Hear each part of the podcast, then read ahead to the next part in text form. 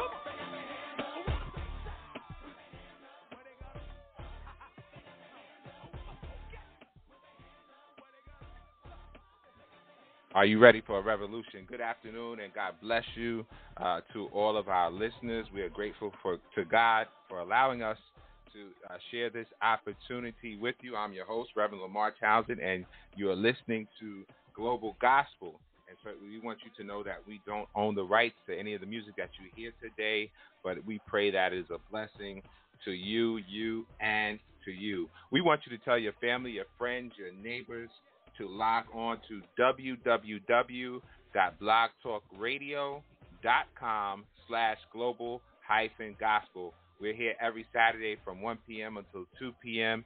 Eastern Time. Uh, we are on social media. We're on Facebook. We're on Instagram. We're on Twitter. And we're on Tumblr. And certainly, if you go to our Facebook page, our Twitter page, or our Tumblr page, there is a direct link. Uh, all you have to do is click and listen.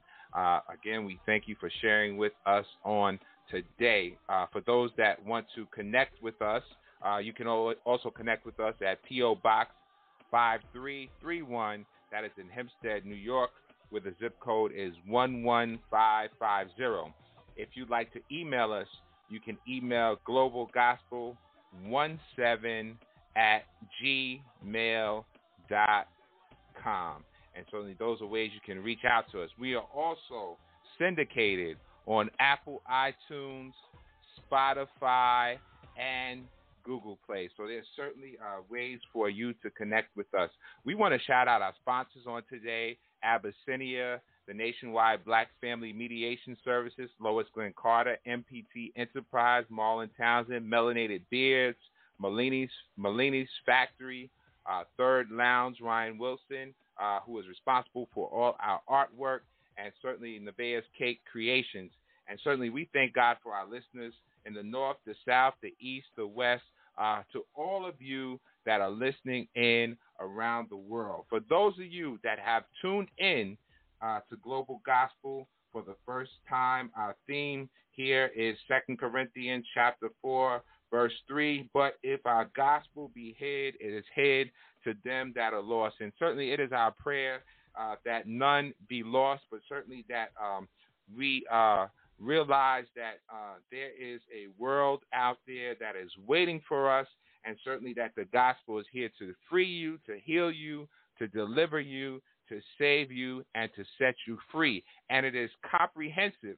It meets every uh, need in your life, whether it be financial, spiritual, emotional, whatever your need is. The gospel is comprehensive, and Jesus died for it all. And certainly, we uh, believe that ministry is holistic, and certainly there is something uh, for everybody rich, poor, black, white, whoever you are, wherever you are, wherever you live, uh, there is the gospel for you. Again, we thank you all for sharing with us on this Saturday afternoon, and certainly uh, we do have an awesome uh, lineup, and so I am moving uh, as expeditiously as I can.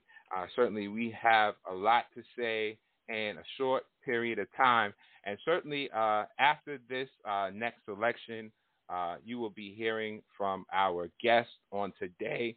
Um, for those of you that desire to call in at the appointed time, our number here in studio uh, is 619 924 0800. And certainly, we will be back after this break. Stay tuned and be blessed.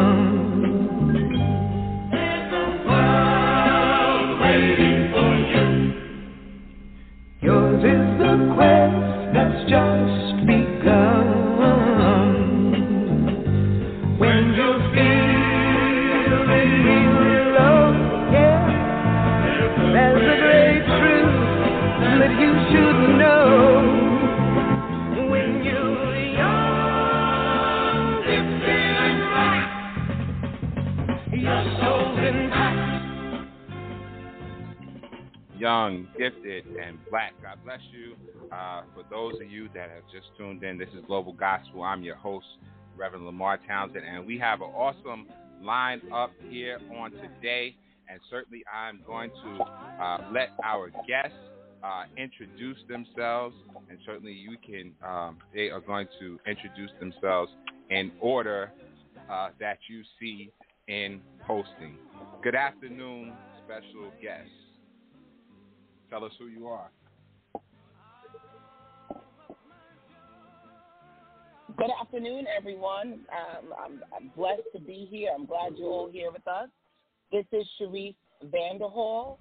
Thank you for the invitation, Reverend Townsend. I'm excited about today's conversation. Um, I'm a, a practicing attorney. The areas of practice are employment discrimination and family law. I uh, recently worked for the village of Hempstead as the village attorney, and I'm currently counsel to the receiver of taxes for the town of Hempstead.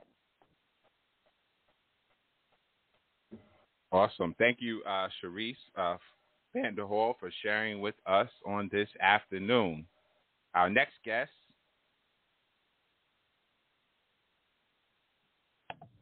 Hey everyone, I'm Rashad Frazier Gaines. I reside in our nation's capital, Washington, D.C., and I am a political advisor and consultant to candidates elected officials, and I also serve as the Chief Strategy Officer for Amplify Action and the President of Amplify Action Fund.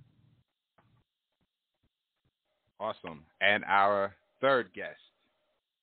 Good evening. Happy Saturday to the Global Gospel family and to Reverend Lamar and to our esteemed panelists that are on with us this morning, this afternoon. I am Dexter Hedgepeth.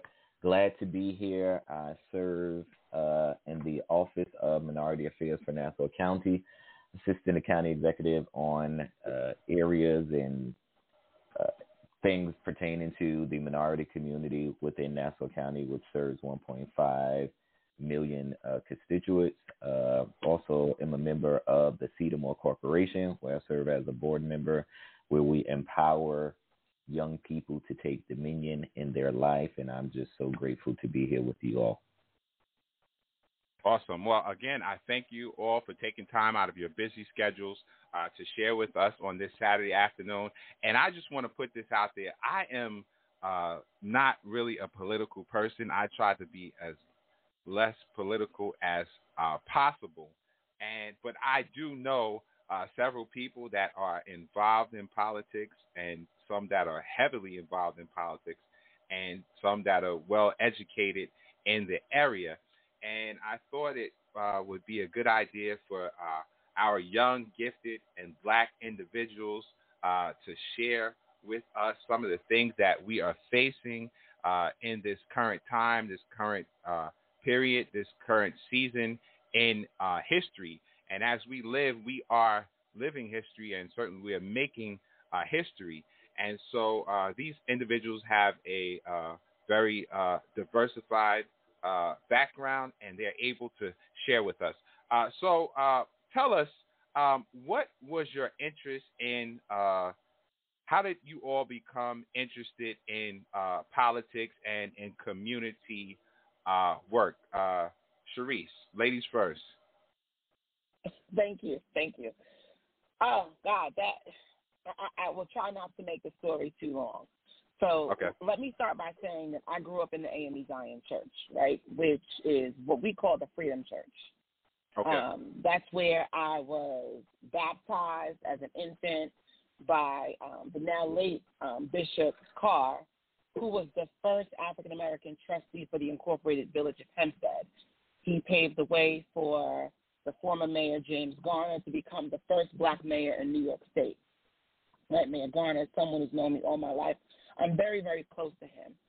But the the part of the teachings of the Freedom Church, um, beginning with you know the late 1700s, helping people to emancipate themselves and then going through um, emancipation all the way up to the civil rights movement up until now, those teachings are about being involved in the community, um, having a voice and exercising that voice. So that's something that we always we always practice as youth.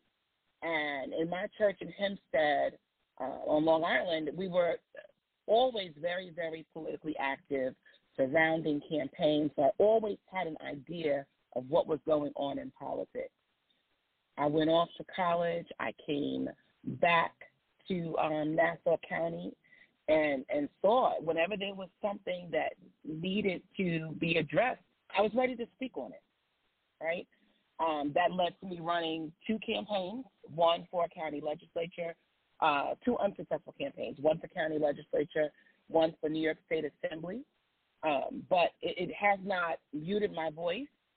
Um, Nassau County is probably one of the most segregated counties in the United States, and segregated in so many ways, right? Uh, whether it comes to infrastructure, whether it comes to development, education, or actually where you live, there are clear differences in communities in Nassau County with other uh, communities. And the only way to shed light on that and to do something about it is to empower people, educate people, and speak on it. So that's something that I'm passionate about, and th- that's pretty much how what paved my way um, into politics and how I got involved. Awesome. And um, well, you said something. You said um, two unsuccessful campaigns. Um, Yes. But what but what I always say is I don't know if I would say that is um, it was unsuccessful. I always say, um, listen, when a person when you run for office, there's one of two things could happen. Could happen.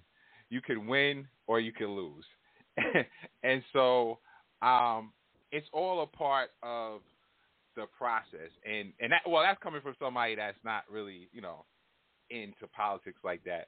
But um, but I, I do understand what you're saying, and certainly we uh, uh, do appreciate that as we talk today about um, church and state, and the, and the two they go together, but they don't go together, and so that's why we are here today. And certainly we thank you uh, for sharing your path with us, uh, Rashad. What's up? How's it going? Great. How are you? Great. So uh, tell us your uh, political journey. Um, so I wouldn't I wouldn't say I was ever interested in politics um, at all. I've never really liked the partisan system, and I'm more uh, I would say I was more interested in helping people. Uh, growing up down south, growing up um, in a black family, um, you know, in, in black families, we endure and we it, we see a lot um, from a lot of different vantage points um, in a short amount of time. Um, you know, I, I often tell people, people are like, you know, you're so wise to be so young, and I'm like, well, I've lived a lot, and I think unfortunately that's a reality across our, you know, across the diaspora, across generations in our community. So I wouldn't say I was ever interested in politics. I was more so interested in helping people. Um, and I think that comes just from, you know, my grandmother being a nurse, my godfather being a pastor and being committed to outreach work and doing um, anything from prison ministries to homeless ministry to, you know, uh, working with uh, young people with challenges to um, uh, nursing homes. I mean, I don't. I can go on. Uh, college students, you know, he he just had a heart for people, and that's something that he, you know, tried to instill in our congregation. So when you grow up in that type of environment, um, and growing up down south is is very different from growing up, uh, especially where I grew up at. It was very different uh, than growing up in a in a major city. There weren't a lot of options uh, for you to, to for you to do. Was either you know you were in school and you played sports, or you were in school and you did stuff at church, or you know you were you we everybody was really big on idle hands being a devil's workshop. So we were all always shuffled around and put into to do something. And so I out an athlete, um, especially when I was younger. Um, so I was always in church and, and doing something. And I think being in those environments at a very young age, I always knew that even though I was going to school for business and wanted to do some really awesome things, in my opinion, I knew that in the back of my mind that, you know, we're responsible for each other. Um, you know, my grandmother used to always say God sanctions family. So I, I in my mind, I've always had this underdog um, complex where like if I see somebody without, like I want to help them. I want to help them figure it out. So when I was at the University of South Carolina, I was actually a sport and entertainment management major. I have never taken a political science class a day in my life. Uh, fast forward 15 years, I worked on campaigns all across the country. Um, I've helped so many people be elected uh, to public office up and down the ballot, from local all the way up to um, our federal and uh, national government, um, as well as trained hundreds of young activists and community leaders, um, elected officials, campaign operatives um, through a conference I created named the Progressive Leadership Summit. Um, so I, my interest was in helping people and the skill set that I was able to gain from the School of Business at the University of South Carolina and the College of Hotel, Retail, and Sport Management. Because um, a lot of folks would say, how do you go from sport and entertainment to politics. Well, the when you're managing uh, super strong personalities, you know, they they all kind of start to look alike. So I was able to take my business acumen and apply it in spaces in the political space where um, I could use it to my advantage. And so, um, 15 years later, I'm still here doing this. Uh, soon we'll be making a transition. I want to open a school um, that focuses on uh, preparing young black men to be leaders in our community. Um, so I'll be making a switch pretty soon. But as of right now, this is how I take care of myself and how I help my people. All right. Thank you. Uh, Dexter. Yes. Um, wow. Um, so I don't.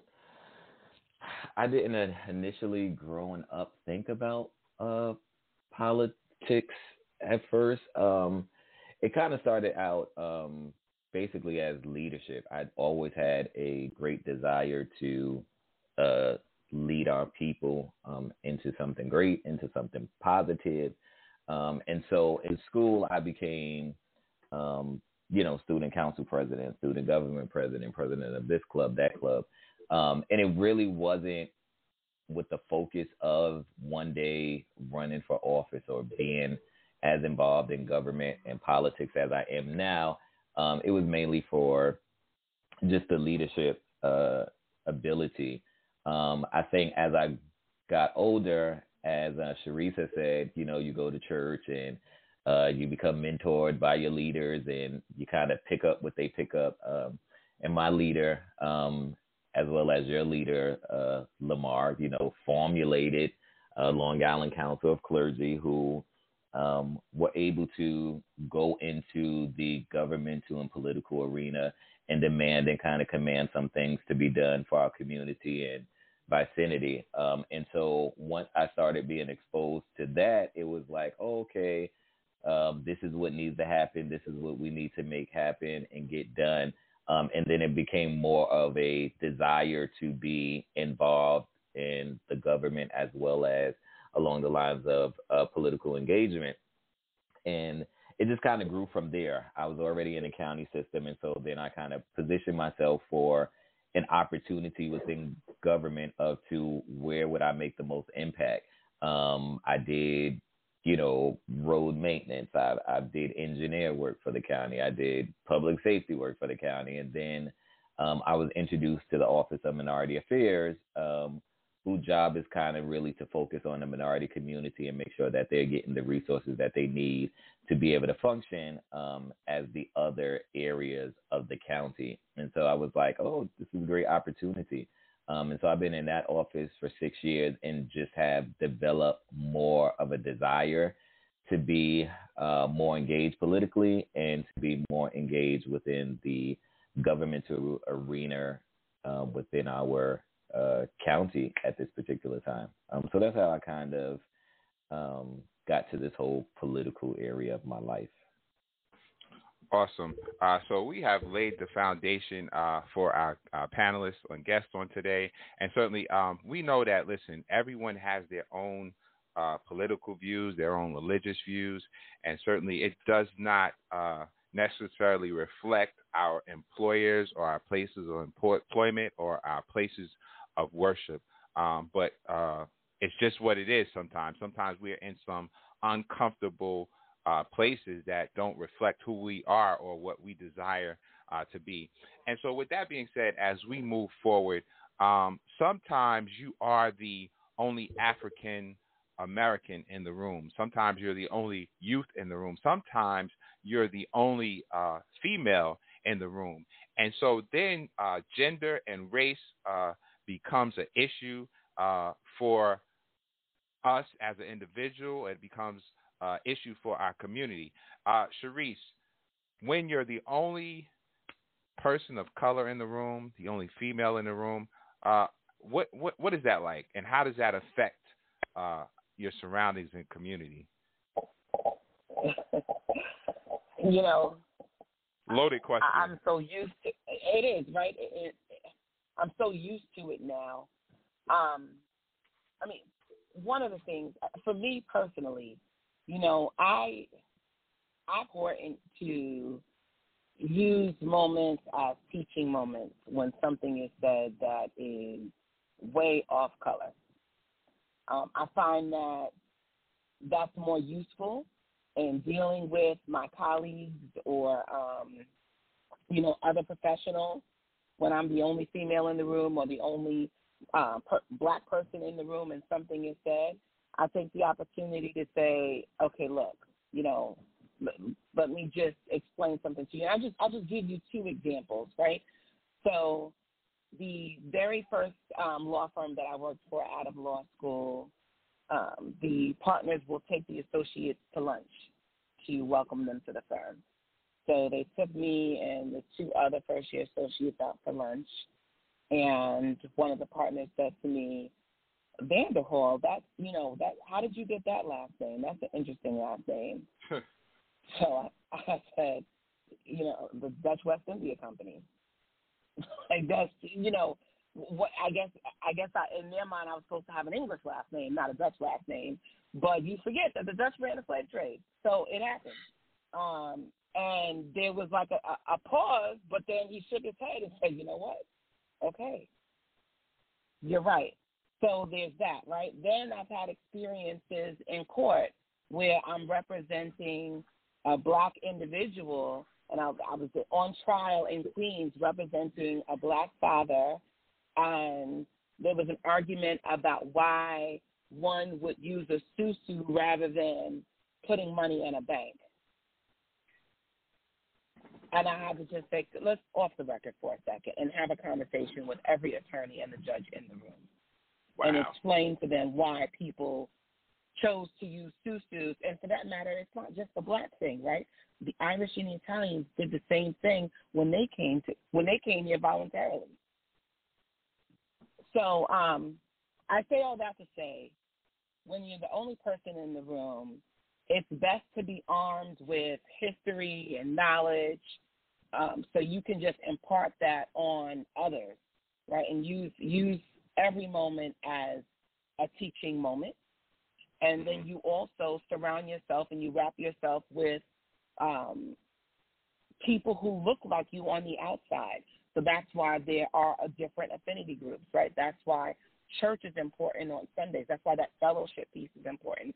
That's why being involved in, you know, certain types of affinity bar associations and organizations are important because that is what gives you that ability to step out of those areas that are uncomfortable and kind of recap and talk about what has happened and reaffirm why you're in why you are in the shoes that you're in, the shoulders that you stand on, and the ones that are going to come after you. And that's pretty much it. Okay. And when you know when your uh, hand comes up in susu, you can pay off a few bills or buy a few things. Well, anyway, I'm not going that way. right. Rashad,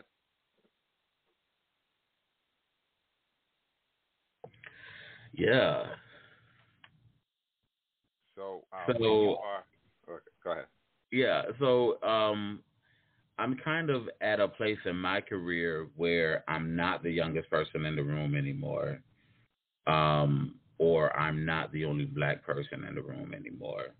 Um and you know thank God for grace that I'm I'm not a woman so I'm not the the the young black woman in the room by herself with a group of white men. Um but those things still do happen um, and I, I have some war stories of you know how things have handled when those things have been happened. Um, I think Attorney Vanderhall is correct.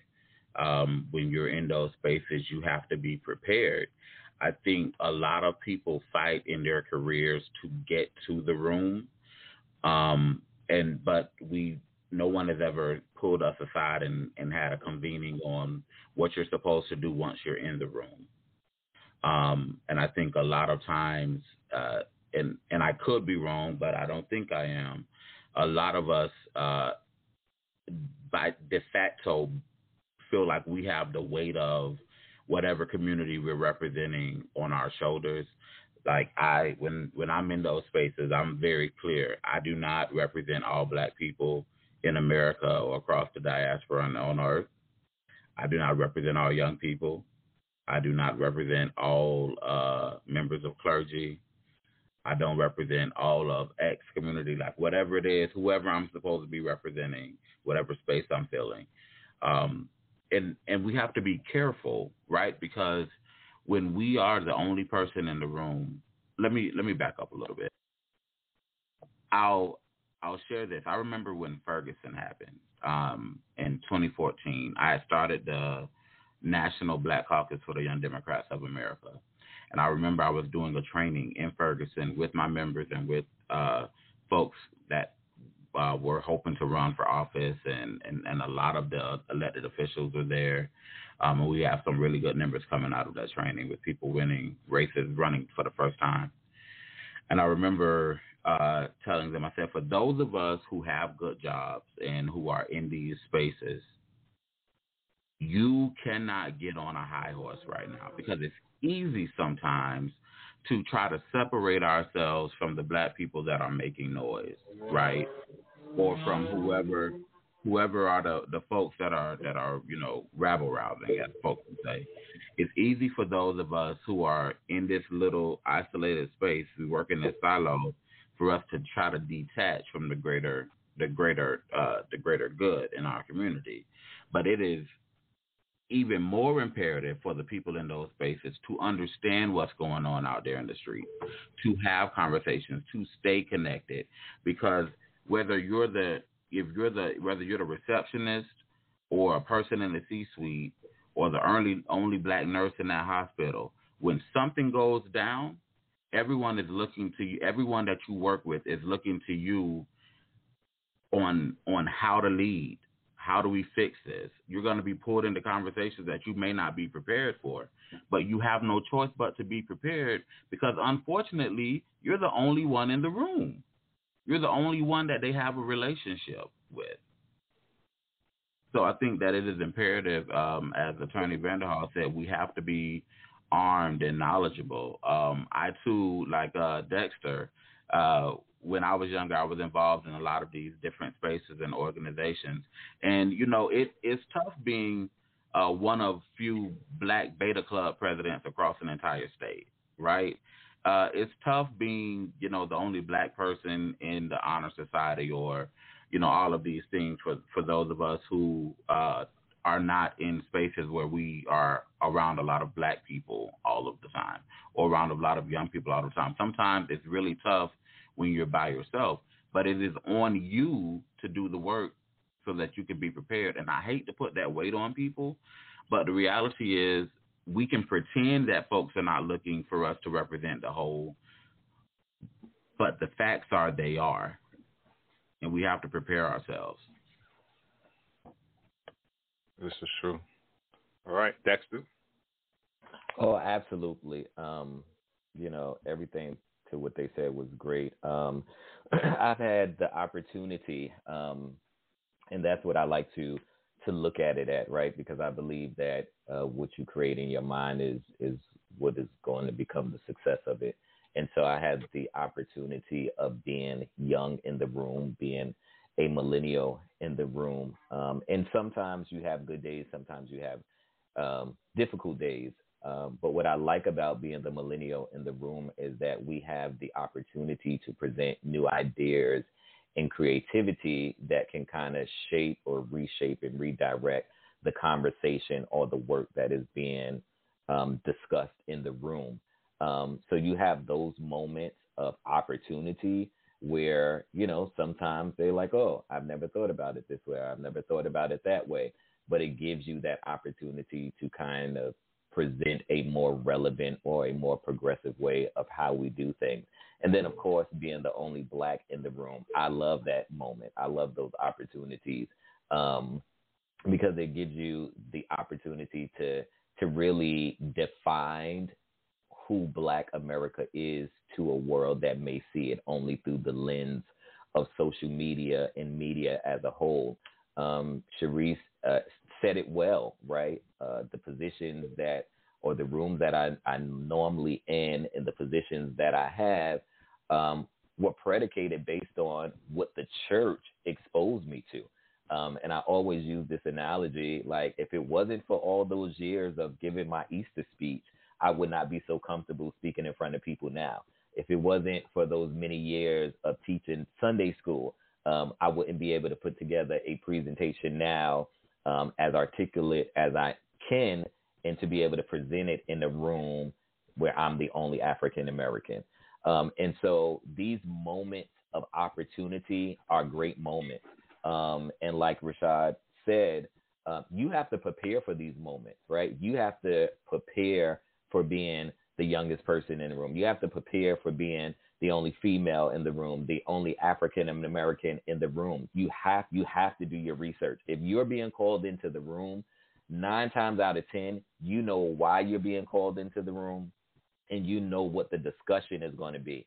And so you need to prepare yourself for that moment and for that opportunity. So whatever type of stigma, whatever type of other notions they may have had of African Americans or millennials or younger people or females, you can, you know, just dismiss that by being who you are, um, authentically and genuine, and just producing what it is that you're in the room to do.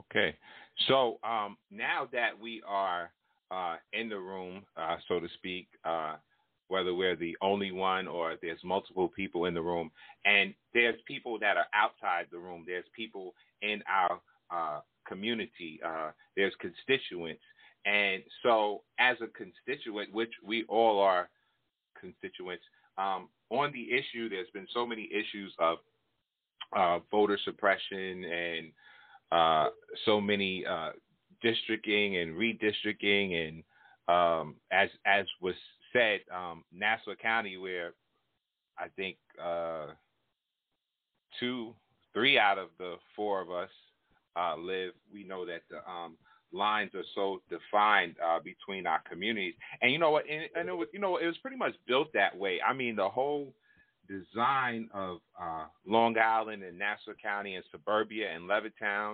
Um, I mean, there was there was signs back in the day, uh, no blacks, no Jews, no dogs. And so, I mean, this is this is what our foundation um, was. But as we uh, talk about voter suppression, what are our uh, our I- ideas about voter suppression? And when it comes time to vote our um, people in office, um, how do we how do we make those decisions? Because sometimes, as we all express, we all uh, come from Christian backgrounds, and sometimes there are things on the table as you know there's something going on in Texas with abortion uh, whatever. There's uh, all types of issues, same gender unions. And so when I'm voting, do I vote my faith? Do I vote my uh, personal belief? Do I vote the uh, the lesser of the two evils? Let's talk about voting.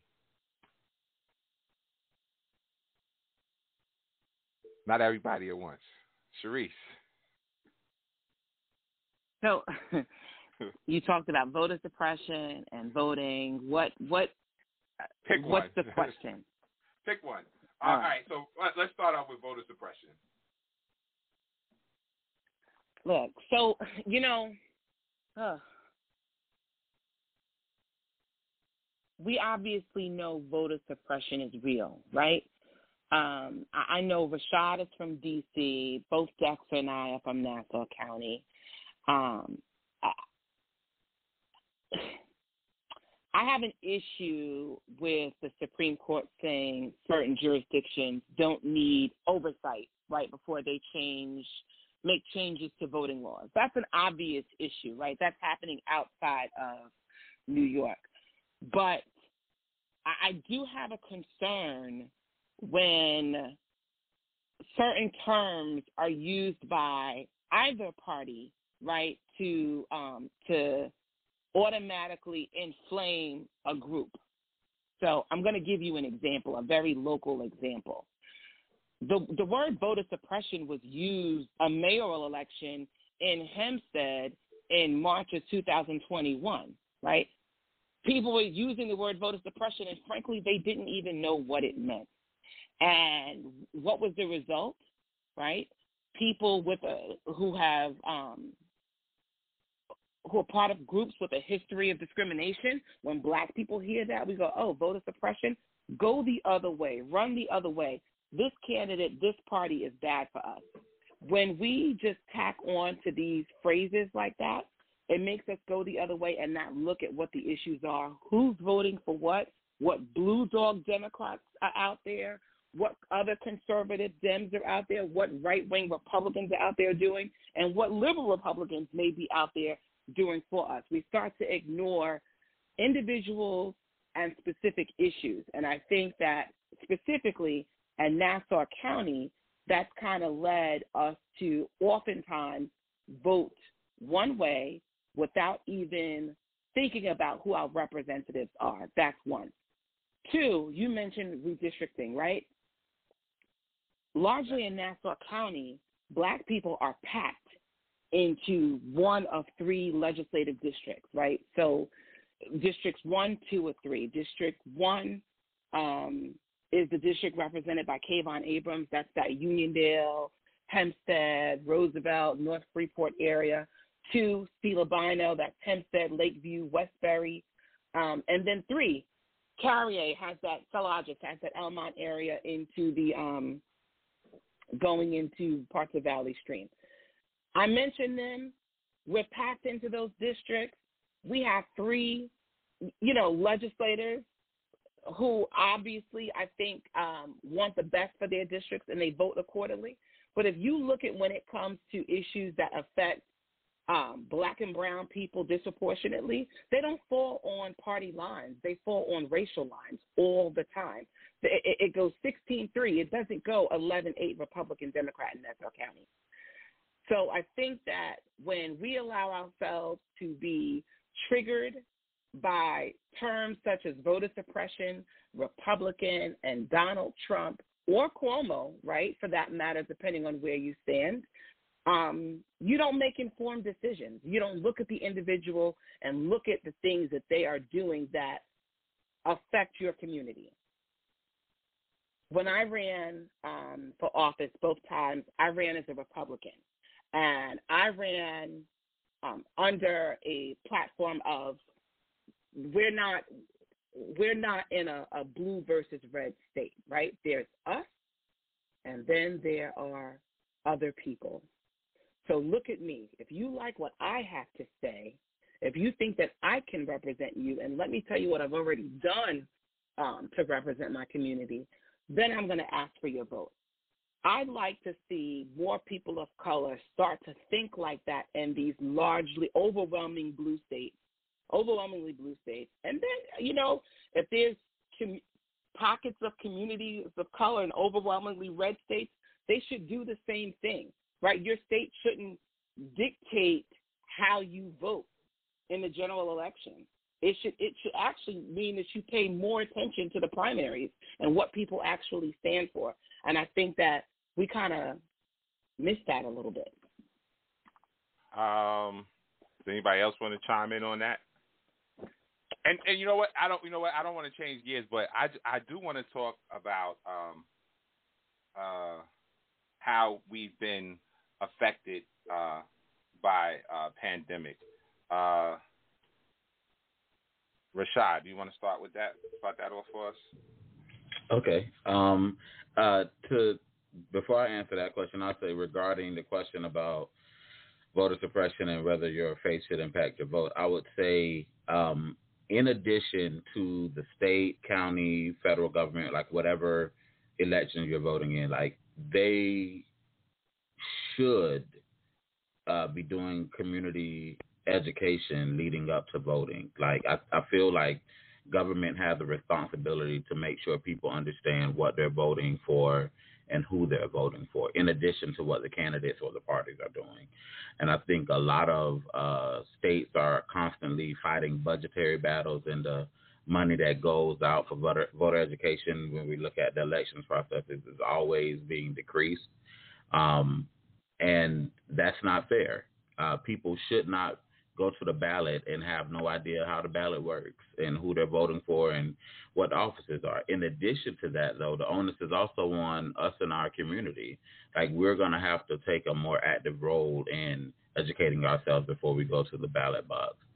Um, I would say, yeah, I, I believe that my faith impacts, you know, how I vote. You know, I uh, I like candidates that talk about helping people because I was raised to believe that that is what we're supposed to do. I was taught that we're supposed to feed the hungry and we're supposed to help provide shelter for the homeless and we're supposed to clothe the naked. Um, and I think that uh, government has responsibility to the people that pay its taxes. Um, so if you know, I look at taxing and tithing um, the same way I look at investing. If I'm putting in when I'm in need, there should be uh, some something somewhere for me to withdraw or uh, have some type of support.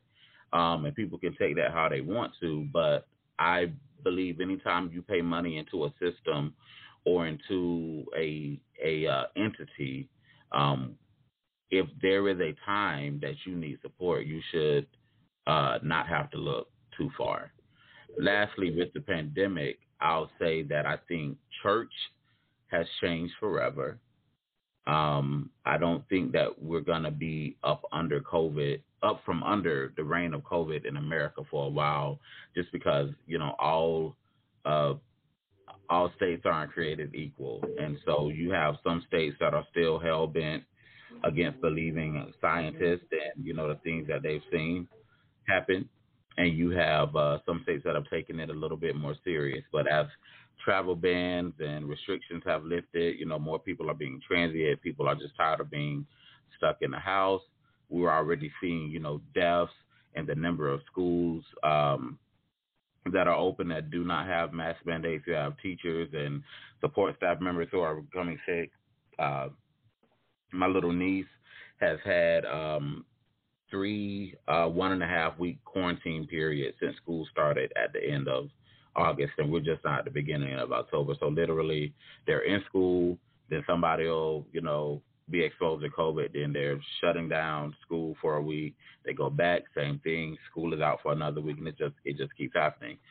So until wow. as a country we take it serious, I don't foresee things going back to business as usual. Churches included with that, and a lot of churches that do not have large memberships or medium sized memberships, a lot of small churches will be closing. Some churches won't rebound from this. Um, so when we talk about the political power of the black church, you know, we have to start thinking about those things. Uh, right now, people are thinking about convocations and conventions, but it's like, no, we need to be thinking about how do we recalibrate um, for a world that is changing right in front of our eyes. Right. Okay. That's the Oh man, that was like a a, a two in one segment. Uh, so uh, well, listen, we we coming to the we come into the close of the hour, and uh, you know, listen. Yeah, I'm no, I get we, it. We, we have to schedule part two, but yeah, we we definitely need to need to come back and schedule part two. But I think um, voting suppression is is you know that could be a show within itself, um, and it is something that we in the African American community really need to talk about and to address. Uh, the reality is that many persons who are involved in the governmental arena, involved in political, uh, involved in the political arena, um, we pretty much know about uh, voter suppression and what is taking place um, as it relates to voter suppression. Um, first, uh, we need to make sure that people know because a lot of people don't even know what voter suppression is, right? So voter right. suppression is a strategy which is used to influence um, the outcome of an election by discouraging or or preventing specific groups um, of people from voting, as um, our attorney on the line has already indicated. But as a black community, as an African American African American community, we need to identify how? Uh, what are some of those ways that we as a people are experiencing that, right? So when we look at Amen. Um, voter suppression, um, people may just think it's a it's a Democrat or a Republican or progressive thing. Um, you know, and it is right to a certain extent, but we've got to really look at how this is happening, right? And what areas of our lives is this happening in? And a lot of people don't understand that, right? So when we think about voter suppression, we need to understand um, the voters' registration restrictions, right? The restrictions that are being put in place so that people can't even register to vote. Uh, when we talk about voter suppression, we've got to look at the criminalization of the ballot box, um, which is, you know, discouraging voter participation um, for people to come out and to even be able to vote. When we talk about voter suppression, we've got to talk about that whole felony aspect of it, of disenfranchisement of a, a felon convicted um, and what the law says about them coming out to vote. When we talk about voter suppression, we got to talk about the voters' purges, right? Cleaning up the voters' roll. Um, I, I, I know from experience. A lady told me she voted three times in an election because she knew that her neighbors had passed, um, and she used to wow. check their mail, and she was just able to go and you know fill it out, right? Because wow. she wanted this candidate uh, to win, right? So when was the last time we purged the voters' roll to make sure that the person that lived at 999 Maple Avenue is no longer there, or that the right person that's living there is actually registered to vote and is in an active voting, right? So when we talk about this whole voter suppression, and then yes, like as you said, going into redistricting, but then there's also voter ID laws. There's also um, so many other different things that we really need to look at. And like I said, this is a conversation that we need to have because it can be broken down in so many areas that we can digest this for our people so that they will be able to understand it. Um, and and it's it's crazy. Even when you look at the statistics across the country, one in uh, 16 black Americans can't vote due to this uh, laws. Right? When you look at uh, uh, 2018, uh, the black Americans was twice likely as whites to be uh, unable to get off of work while polls were open um, to go out and vote. When we look at even those persons who are uh, disabled or can't get out living in our senior facilities, um, and due to the pandemic, they have stopped having the opportunity for them to be able to vote in their senior facility. Right. So here where I live in Freeport, you used to go into the senior facility on Main Street or wherever and you can just go ahead and vote. But now you got to go to the rec center. And so now the question is, how do we get our seniors who can barely walk, who are in wheelchairs, who have AIDS and all of this other stuff to cross Merrick Road and Sunrise Highway to go vote, right? So there are so many different um, issues and concerns that needs to be addressed when we talk about this here voter suppression. So I just wanted to add my two little cents on to that. Um, okay. The pandemic effects um, of the church um, has been drastic. Um, as our brother said earlier, you know, church will never be the same, right? Uh, there's a number of churches. Uh, one, there is a number of leaders who have died because of the pandemic, right? So we can't even talk about the pandemic in church until we actually talk about the pandemic and the health challenge it caused in the whole health demographic of African Americans, right? The underlying right. health conditions um, that many of them died to due to this pandemic. Um, but the church, it will never be the same. Um, some people are, are back for now, you know, as normal. We don't know what that's going to be. We're getting ready to go into flu season. We're getting ready to go into the winter. And as RaShad said, you know, different states, towns, cities, municipalities all require different things, right? So you can wear right. a mask in Nassau County and then you could be free willing in New York City. Um, and so until we get everything on one accord, like he stated earlier, we're going to be in this state for a minute. The church is going to be in this state of restraint until we are able to decipher what this new norm is going to be and how we're going to uh, decide to move forward in the church. Awesome. Um, I do not. I have want a to... quick question, Lamar, if you don't mind. Go ahead. Go ahead. Just going. we got just, we got we got just, five minutes, and I'm gonna let you. I'm gonna let you comment on uh, pandemic and everything. And then what I'm going to do is, so because we ran out of time, and this is really good, um, I got one caller. We're going to conclude with that caller, and that's going to be the intro. We're not going to answer that person's question, but that's going to be the intro to our next episode. But go ahead, Cherice. I just want to know what, what when we talk about addressing voter suppression, is the goal to get as much as the electorate out to vote as possible, or is it the goal to have an educated electorate? Because I do think what RaShad said is the government has a duty to educate people on how to vote and what they're voting for. But the push has been to just get everybody out and not necessarily educate them. Um, I find that we tell people you can go vote here, here's a ballot, you know, here's an absentee ballot, fill it out, bubble in row A all the way, but they're not even telling you who you're voting for on row A. This is true. So what what should we as a community, as a community, what should we be doing in our churches, in our schools, right, in our senior centers? What is it that we should be doing?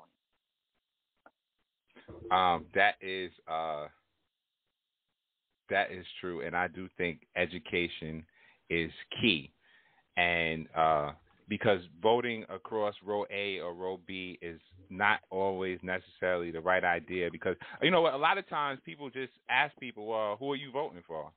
You know, and that's a very uneducated way because you're doing it's a it becomes a popularity contest. In in my um, but with that being said, um, we have come to the conclusion of the hour, and I thank uh, you all for sharing uh, this uh, space uh, with Global Gospel. Uh, we want everyone to know that this uh, entire episode is archived, so you can listen at any time following at the 2 p.m. hour, you can listen to the episode. All you have to do is log on to www.blogtalkradio.com slash global hyphen gospel. Uh, we're on Apple, iTunes, Spotify, and Google Play. We're here every Saturday from 1 p.m. until 2 p.m. I thank you, Dexter Hedgepeth. I thank you, uh, RaShad Frazier Gaines. I thank you, Cherice uh, Vanderhall. I thank God for the uh, those that uh, those minis- the the two ministers and the attorney that have uh, shared this platform as we talk about uh, church and state. Uh, Cherice, did you want to say something in one minute about the pandemic? Look, other than it's still going on and be safe, that, that that's it. I think we we already know who the pandemic is taking out and how it's affecting us disproportionately, right? Right. So we're going to have to come out of this the same way we came out of the middle passage. Stay Mm. strong and stick together. Okay. That's it. Uh, okay, and so here's my caller. Uh, God bless you, caller. You have 30 seconds. Oh, goodness. Good afternoon, Reverend Townsend. Good afternoon, uh, panel. Uh, this is Lois Glenn Carter. I just wanted to expressly share um, in 2017, uh, uh, Attorney Vanderhall um, actually gave me an opportunity to be a vendor as a uh, parent advocate to the School to Prison Pipeline uh, program that was taking place in Hempstead. And from that day to this day, um, I have been a follower and supporter of her work. And although she has run and was unsuccessful, continue to stand in those spaces and let them know that you are here. You are present and you are a force to be reckoned with. And they have to acknowledge that. So, although your bids were not successful, your name and your talent and everything that you bring to the table is being watched, is being um, admired from a distance. So I just wanted to say, um, Ashe to you. Um, we've never met in person, but Lois Glenn Carter has been following your work since 2017 when you gave me an opportunity. So I just want to say many blessings to you and to all the panelists. Wonderful platform. Thank you. Thank, thank you, my sister. All right, thank you, uh, my brothers and sisters, uh, for sharing with us again this hour. Again, we'll do this again, part two, uh, in the very near future, uh, whenever our schedules align. Same people, uh, same time, different date. All right. God bless you all. Uh, Dexter, close out. Father, we thank you for this time. We thank you for this opportunity to be tuned in to global gospel to dis- uh, discuss race, religion, and politics. We ask that you bless each and every listener and hearer. We thank you for each panelist. We thank you for global gospel uh, network, and we ask that you continue to show forth your mercy and grace until we meet again. Amen. Amen. God bless you.